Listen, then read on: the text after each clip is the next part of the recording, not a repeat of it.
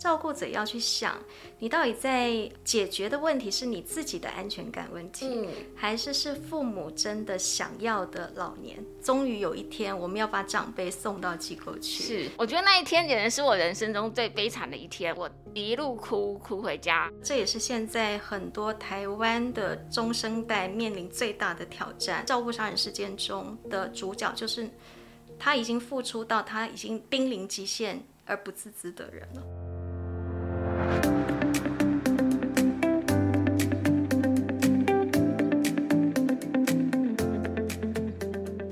嗨，你今天好吗？欢迎来到愿景花生堂，我是主持人梁玉芳。今天还是要跟大家好好谈一谈照顾杀人这件事。愿景工程在5月中推出照顾杀人的专题报道，我们回顾了10年来台湾发生的照顾杀人事件，看到那些所谓的杀人凶手是如何的不得已，他们有可能是因为照顾历程中的某个决定出了错误，也可能是因为爱跟压力，也有可能是不懂得或是觉得自己没有资格对外求助。那这种种因素交叠呢，所以就成了媒体形容的长照悲歌跟人伦悲剧。在上一集的节目当中呢，我们邀请了中华民国家庭照顾者关怀总会秘书长陈景玲，分享了他对照顾者的观察跟协助。一位40多岁的照顾者阿凯，他照顾失智症母亲8年，他最想做的事情就是好好睡一觉。另外一位屏东东港的男子，他照顾母亲是20多年，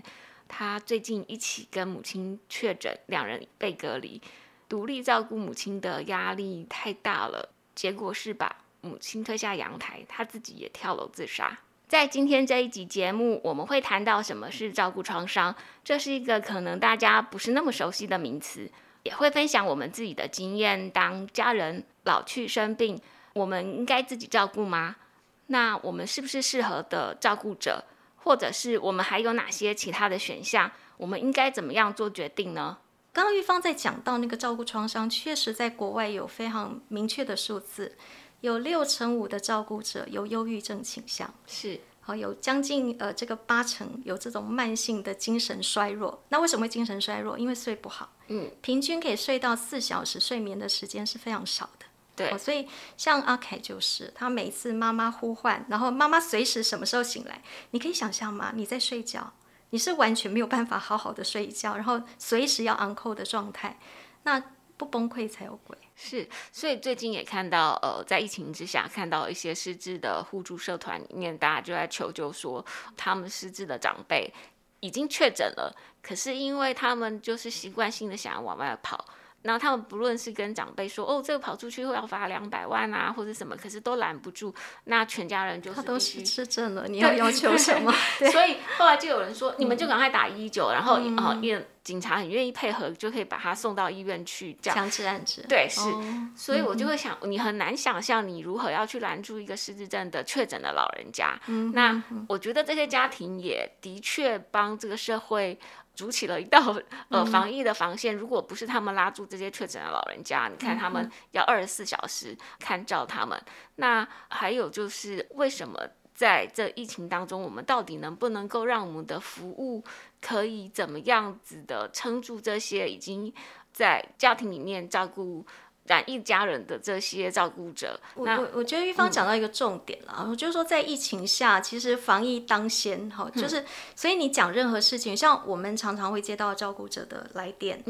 我们也是一开始都是用加油打气的方式，我们真鼓励他说就是这是一段非常时期，所以势必会经过一段阵痛期。但是我自己回头现在在想说，我认为这个国家未来还是要制定一个比较长久的策略，像在英国或是这种先进的国家，他们其实会把家庭照顾者列为一个脆弱人群，是，然后包括疫苗会优先施打，是，或者即便公共服务这么的不足，他也会优先配置给一些没有替手的照顾者或是老老照顾的家庭，就是他显然知道你的这个家是撑不住，那我们的评估指标现在都是有的，不是没有，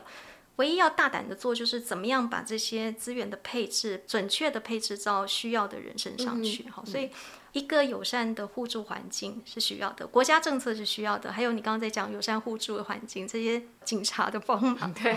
这虽然用的是一个非常的手段，但是他的帮忙或者在邻里之间，在这次报道中我记得好像也报道了几个故事，就是邻里我们自己也可以来做一些事情。是啊，比如说如果当你看到我们的报道，你对这些照顾者的创伤跟他们的压力还有他们的孤岛的状况你有一点点的认识的话，你也不妨对你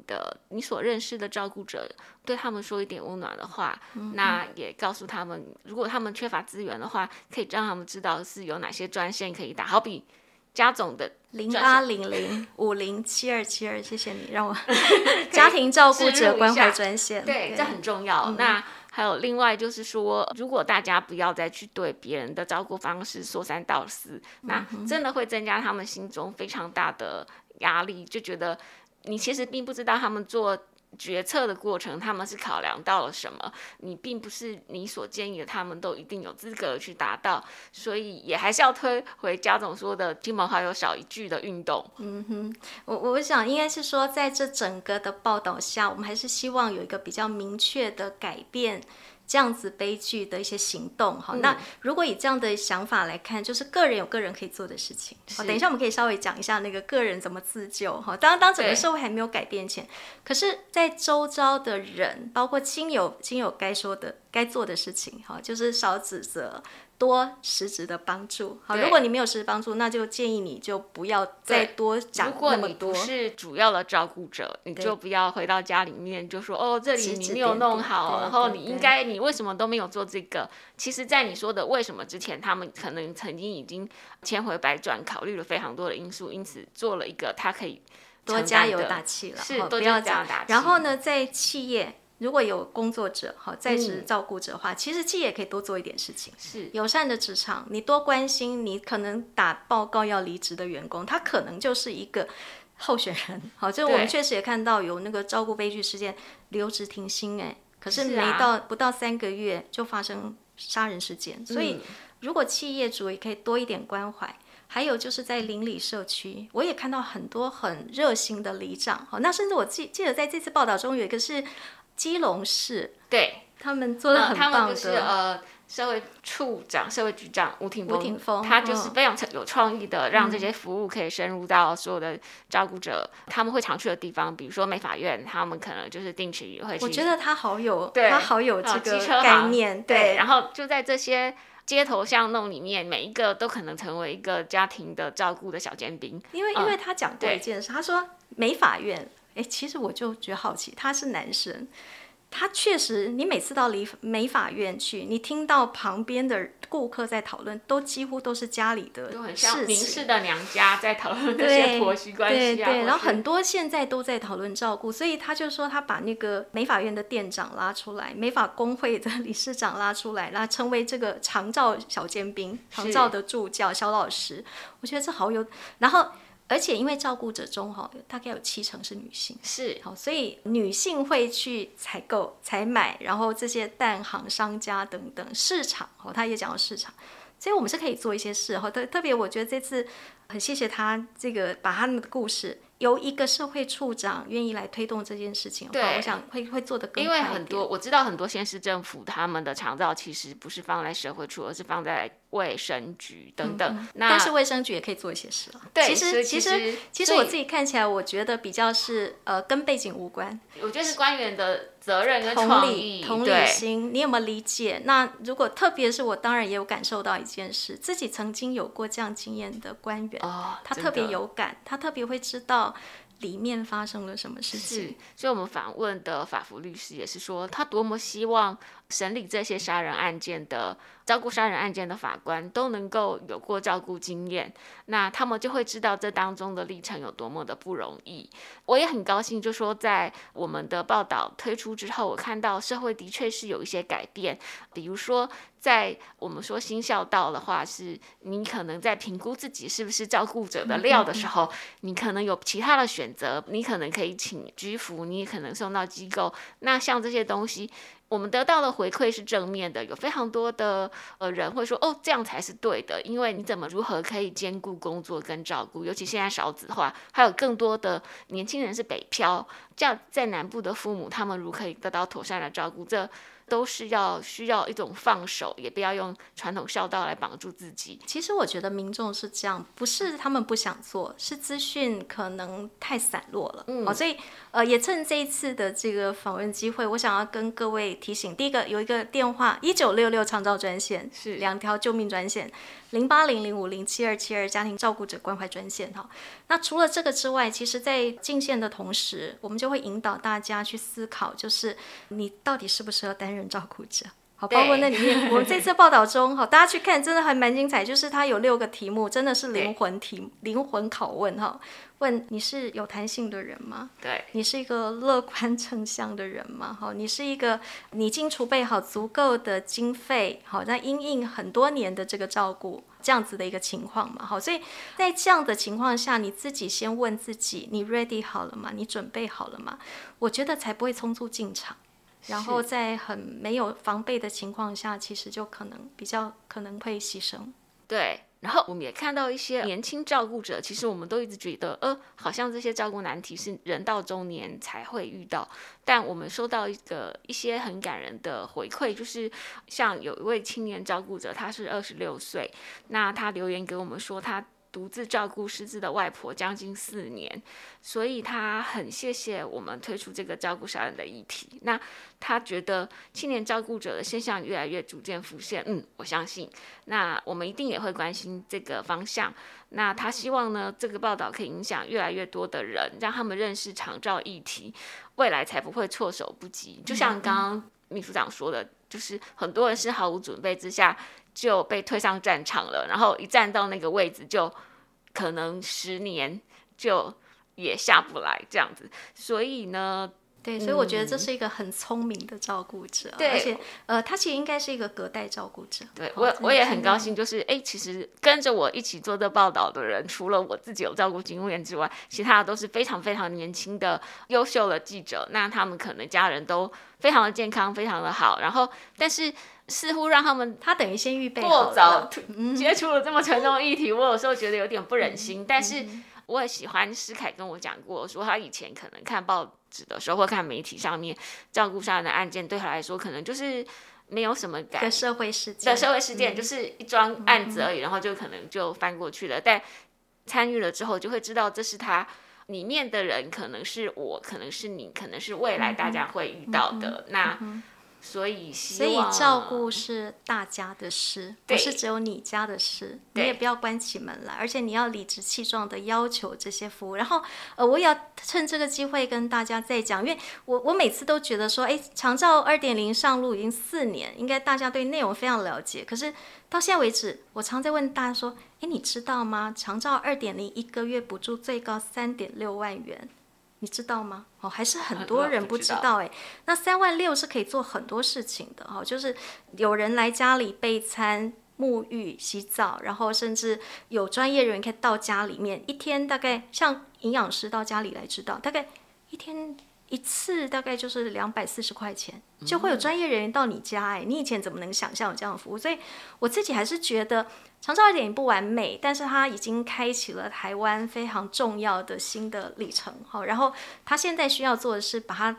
补充的更好，然后建立的更好一点，就是把网子再补的更绵密一点，完整一点，接得住所有的人。对，其实我在5年前对你做了那个建议后，我有时候心里也会不时的在想，那是一个对的建议吗？好，但是所以我现在已经5年后了，你自己再回想那当下那个决定，你觉得你做了最好的决定吗？我觉得应该是我所有的决定，我手上的牌里面是应该是比较理性的牌了，已经是我所可以做的决定。但因为我觉得不论你身为一个照顾者，不论你当初做了什么决定，你事后一定会对每一个决定都有不同的后悔。那我只能够一直告诉自己，这已经是我所能够做的最好的决定。那我再问一下，你当时为什么会觉得你想要离职回家照顾？因为那时候我会觉得，你妈妈状况是什么样的状况？她原本是她就是衰弱，衰弱，然后因为跌倒，那她就开始渐渐的不敢出门，那渐渐不敢出门，她阅读非常多的东西，所以我记得你妈妈是个文青，对，她就是一个，她常常会告诉我说，要叫我去奇异国书屋帮她买一些文艺春秋啊，或是哪一本新出的书。她是老师吗？公务员，但是她日文非常好，那她眼睛也非常好，她读很多书，然后我们家联合报她就是一捆一捆的都留着，她就说她有空的时候要看。我常会说，你现在已经退休了，难道你没有空吗？所以我问你这件事情这样的一个就是知识分子，然后对面对自己衰老的时候，他的心理有准备吗？然后他自己对自己，我觉得他没有准备。其实对于衰老这件事情，我也没有准备，因为我没有老过，然后我妈妈也开始老，我是从我妈妈的身上学到老这件事情。所以我们曾经发生过一些，我根本不知道什么叫做肌力流失，所以当他有一次手术之后，他住院1个礼拜，然后我就决定马上把他带回台北住，因为他一直拒绝跟我住在一起。那他就是希望能够独立，像瑞典的那些老人们，他希望能够独立自主。那是他对老的想象，对，他希望能够保有他能够去他喜欢的书店，那他喜欢去他自己的市场，那他每天去逛小七买他们最新的产品，就是老年希望他有自主，他还是有尊严。对，我觉得很多的照顾者都会在。那你为什么想把妈妈？你为什么会想把妈妈接到台湾？因为这样子我就会确保她安全啦。可是后来我发现，对不对？我就发现其实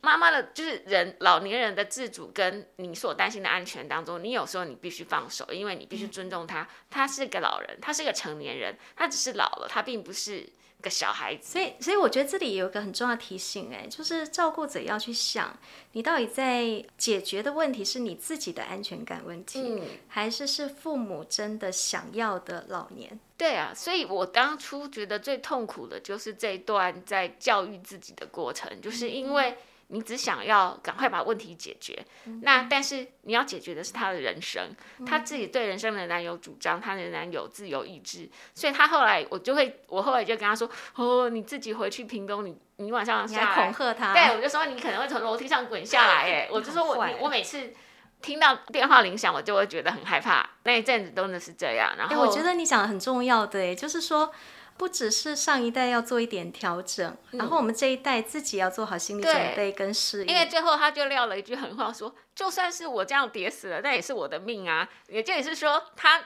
不自由勿宁死，他绝对不要。不是有一部电影叫《一路玩到挂》？对，他就是想要这样子，然后但是事实上并没有马上就挂。我觉得最可怕的就是说，但是这一段还是在衰弱的阶段，对，可是到最后他真的进入到瘫痪失智的过程，其实那真的就没办法了。我看到他当中自己也有一些眼神中的惊吓，他不知道自己这样，而且他想要掩饰他已经没有办法独立生活了。我记得我有次回家发现他的冰箱不停的发出声音，因为他把里面所有东西都塞满了，然后冰箱关不上了，然后我就强制要把他的东西弄出来，那他就只好默默走开，因为我觉得他有他自尊的问题。其实你讲到你妈妈的时候，我也想到我爸爸。我觉得，不过我爸爸相对来讲他好像他是癌症走的，但没有拖很久的时间，可能没有像那个伯母那样子，就是因为失智症拖比较久。但是我也确实看到一个，我觉得我们确实从长辈身上开始学习老这件事，而且面对老的时候该有一个什么样的姿态。那这也是整个社会教育，我觉得未来应该也要去提醒的部分。对啊，那所以好，你当下因为妈妈是倒下后，你就会决定说，好，你冲回现场。对啊，屏东嘛，对不对？对，因为那是因为那时候应该是做了一些选择。我觉得即使你怎么没有想到要寻外劳？对，这我遍寻专家。你当下的第一个选项就是自己回去照顾吗？没有，我是因为写了长照这么多年，我都会觉得要让本土的长照人力长出来这件事情是我的 priority one， 所以我一定就是用长照政府的长照政策，然后请居服员。但我妈当然是抗拒啊，其实我就要跟她说，哦，其实这个是我国中的同学秋华，然后所以她觉得就是要演一出戏，现在很多家戏，其实台湾现在很多家庭都在做这件事情，其实可是没有人会告诉你说你在这些细节上面你要怎么样角色扮演，要怎么样演，每个人就要开始编排自己的剧本去。所以如果回头再想，如果这套剧本可以早一点做好一点的这个设计，然后把该演好的人都叫进来排演一下，会不会这个整个后面的会比较顺畅一点？也有可能。其实我觉得我妈其实根本也知道我在骗她吧，然后但是她也知道说她再自己这样下去她也已经没有办法了。但我只是觉得有些苍凉的部分，比如说我要带她去看医生，那时候我或者是我在街上我看到我妈妈在走路，就会发现哇，这个老太太怎么这么的，因为她以前是非常爱漂亮的，可她穿了一件 Hello Kitty 的连身，我觉得那是她的睡衣耶，她居然穿着睡衣出来。或者是我要带她去看医生，然后她已经瘦到那个衣服的肩膀会落下来，都有一个男生来告诉我说你妈妈的衣服没有穿好这样。其实这就是为什么我见到你第一次我就觉得你很难，因为你知道在照顾现场，有时候有一种照顾者反而会比较快乐，就是他不会有那么多内心剧内心剧就是特别是会思考到我的长辈之前是怎么样，现在他变成这样。对，我觉得然后我们又去想到我们的人生。对，我最难过是觉得哦，他以前是多么的自由自在，然后他有他的兴趣，然后现在为什么变成一个连打扮都没有，这是一个非常大的警讯。那时候我真的就有点吓一跳，觉得他连他穿什么衣服他也都已经不在乎了，我觉得他就真的失去独立照顾生活的能力了。所以你是真心觉得你要离职然后回去照顾？对，那时候真的觉得如果我可以。这是一个自愿的选择吗？还是我觉得我没有其他选择，因为居服员晚上没有办法照顾他，可是他开始晚上他可能起来上厕所他会跌倒在地上，所以我就发现国家的居服没有办法在假日跟晚上 cover。 那我打电话说我能不能够我在自费请你晚上过来，因为我住在北部，然后他们就会问我说你为什么不自己照顾，其实就是直接是长照中心提醒我要晚上要自己照顾的。所以呢我就觉得好像需要教育的人好像是长照中心跟医护人员。对啊，确实照顾又不是只有白天晚上就可以停下来，它是一个24小时都存在的事实。那你刚问我为什么不请外劳，是因为有很多的请过外劳的同事就会觉得说你必须跟他们一起住，不然你可能也不知道他怎么照顾。因为也有听过一些案例是有人为了财产的问题所以坚持不愿意给姐姐照顾，那这个儿子自己又在大陆工作，然后请了个外劳，就后来他爸爸身上有5个碗公大的褥疮。那所以我听到这样的惨剧，我就想说我的确不能够当一个天边孝子，我应该当个床边孝子吧。说实在那个外劳照顾得很好的也很多，也非常多。因为我后来有一个外劳真的非常好。对，所以应该是说当下你只能听各种可能，然后你选择了一个，你其实心中一定很犹豫，我到底做这个决定还是做那个决定。对，我相信是这样。还有一个很关键的是，其实我们常常接听到照顾者电话，我觉得最后的难关在于，终于有一天我们要把长辈送到机构去，是那个决定你是我觉得那一天简直是我人生中最悲惨的一天。我才记得我要去跟我的阿姨解释说我把妈妈送到哪里去了，然后我的姨丈呢就是完全撇过脸不理我，然后他就说啊，公家贼，然后反正他就是不认同这样的做法。对，就即使只是一句话，或者是他的态度，就是坐在那里完全我超级的，我一路哭回家，然后哭了很久，连我姐姐小孩读6年级，她也陪着我哭。所以其实要去跟家人开这个口之前，你应该纠结了好一阵子。对，纠结了好一阵子，而且就是有很努力去找屏东最好的护理之家，但对但是没关系，每个人在机构的旅行那个流浪的事情都是一段很精彩的故事。那我后来再去看我妈妈的时候，我当然自己也有点觉得把你留在这里觉得很抱歉，所以我就会跟她说，那时候我妈妈进去都还可以讲话什么的，但我后来就发现所谓的个人化照顾那里都做不到，所以。但是我记得你有跟你妈妈对话，你有问她说，我就问她说，那我们回家好不好？那我妈妈说，她说不要哭了，我们现在要回去哪里呢？不要哭了，我就在这里就好了，我们已经没有地方可以回去了，这样子。所以我觉得伯母也做了一个，可能她觉得她也知道，在她那时候还很清醒的时候，她知道这是一个对她的安全、对她的照顾品质来讲，还有她也考虑到你的极限。对，我所以那时候我一直很希望，我会帮她买她喜欢的花，比如说可能就是风信子啊，帮她床头啊，但是我就会发现。其实他们就是照料他的吃喝跟洗澡，一些生理状况完全都没有味道，我非常的感谢，但是他们终究没有让他能够自立或是恢复。当然他们会说这是一个老化的进程，但是你当然会心里面会想，有时候是因为机构的人力啦。但是我觉得这件事情就是我们为什么这次在这个报道中希望展现的一件事情，就是我们也期待未来，即便我们在讲机构是最后不得不然，因为你尽可能在家居住到一段时间后，如果真的严重到家人无法再照顾，那我们最终，我们现在可能都心里有个准备，他最后要有一个比较专业、高度、密度照顾的机构存在。可是这些机构是可以变得更好的。对，我希望能够所有的机构都可以变得更好，因为我曾经听过一个朋友告诉我说，当他到南部去探望他倒下的阿姨，那也是只有一个儿子可以照顾他，儿子也必须去赚钱，然后来付这个机构的费用。但是这个我知道你要讲什么，但是我觉得现在有很多好的机构的事情没有被讲出来。对，所以但是我要先讲，他那个机构他完全不给那些老人家吹冷气的，他们只能够吹电扇，然后那个味道你可能很远你就已经闻到了。然后好，这是另外一个议题，但是我觉得我是不是我觉得我们还是要有一个选择。回到刚刚在讲那个，因为我觉得这也是现在很多台湾的中生代面临最大的挑战。对，当我已经意识到我的家庭没有办法再照顾下去，可是我又很难把长辈送出去的时候，其实面临两个挑战，一个是自我的罪恶感。对，好，因为你会从开始想你跟父母的关系，开始想我能不能做到更多更多。是，可是你仔细想想，这些照顾杀人事件中的主角，就是他已经付出到他已经濒临极限而不自知的人了。对啊，是。第二段就是很多的亲朋好友，当他们在旁边，就像你刚刚在讲你姨丈的，我都可以想象那个画面，就是。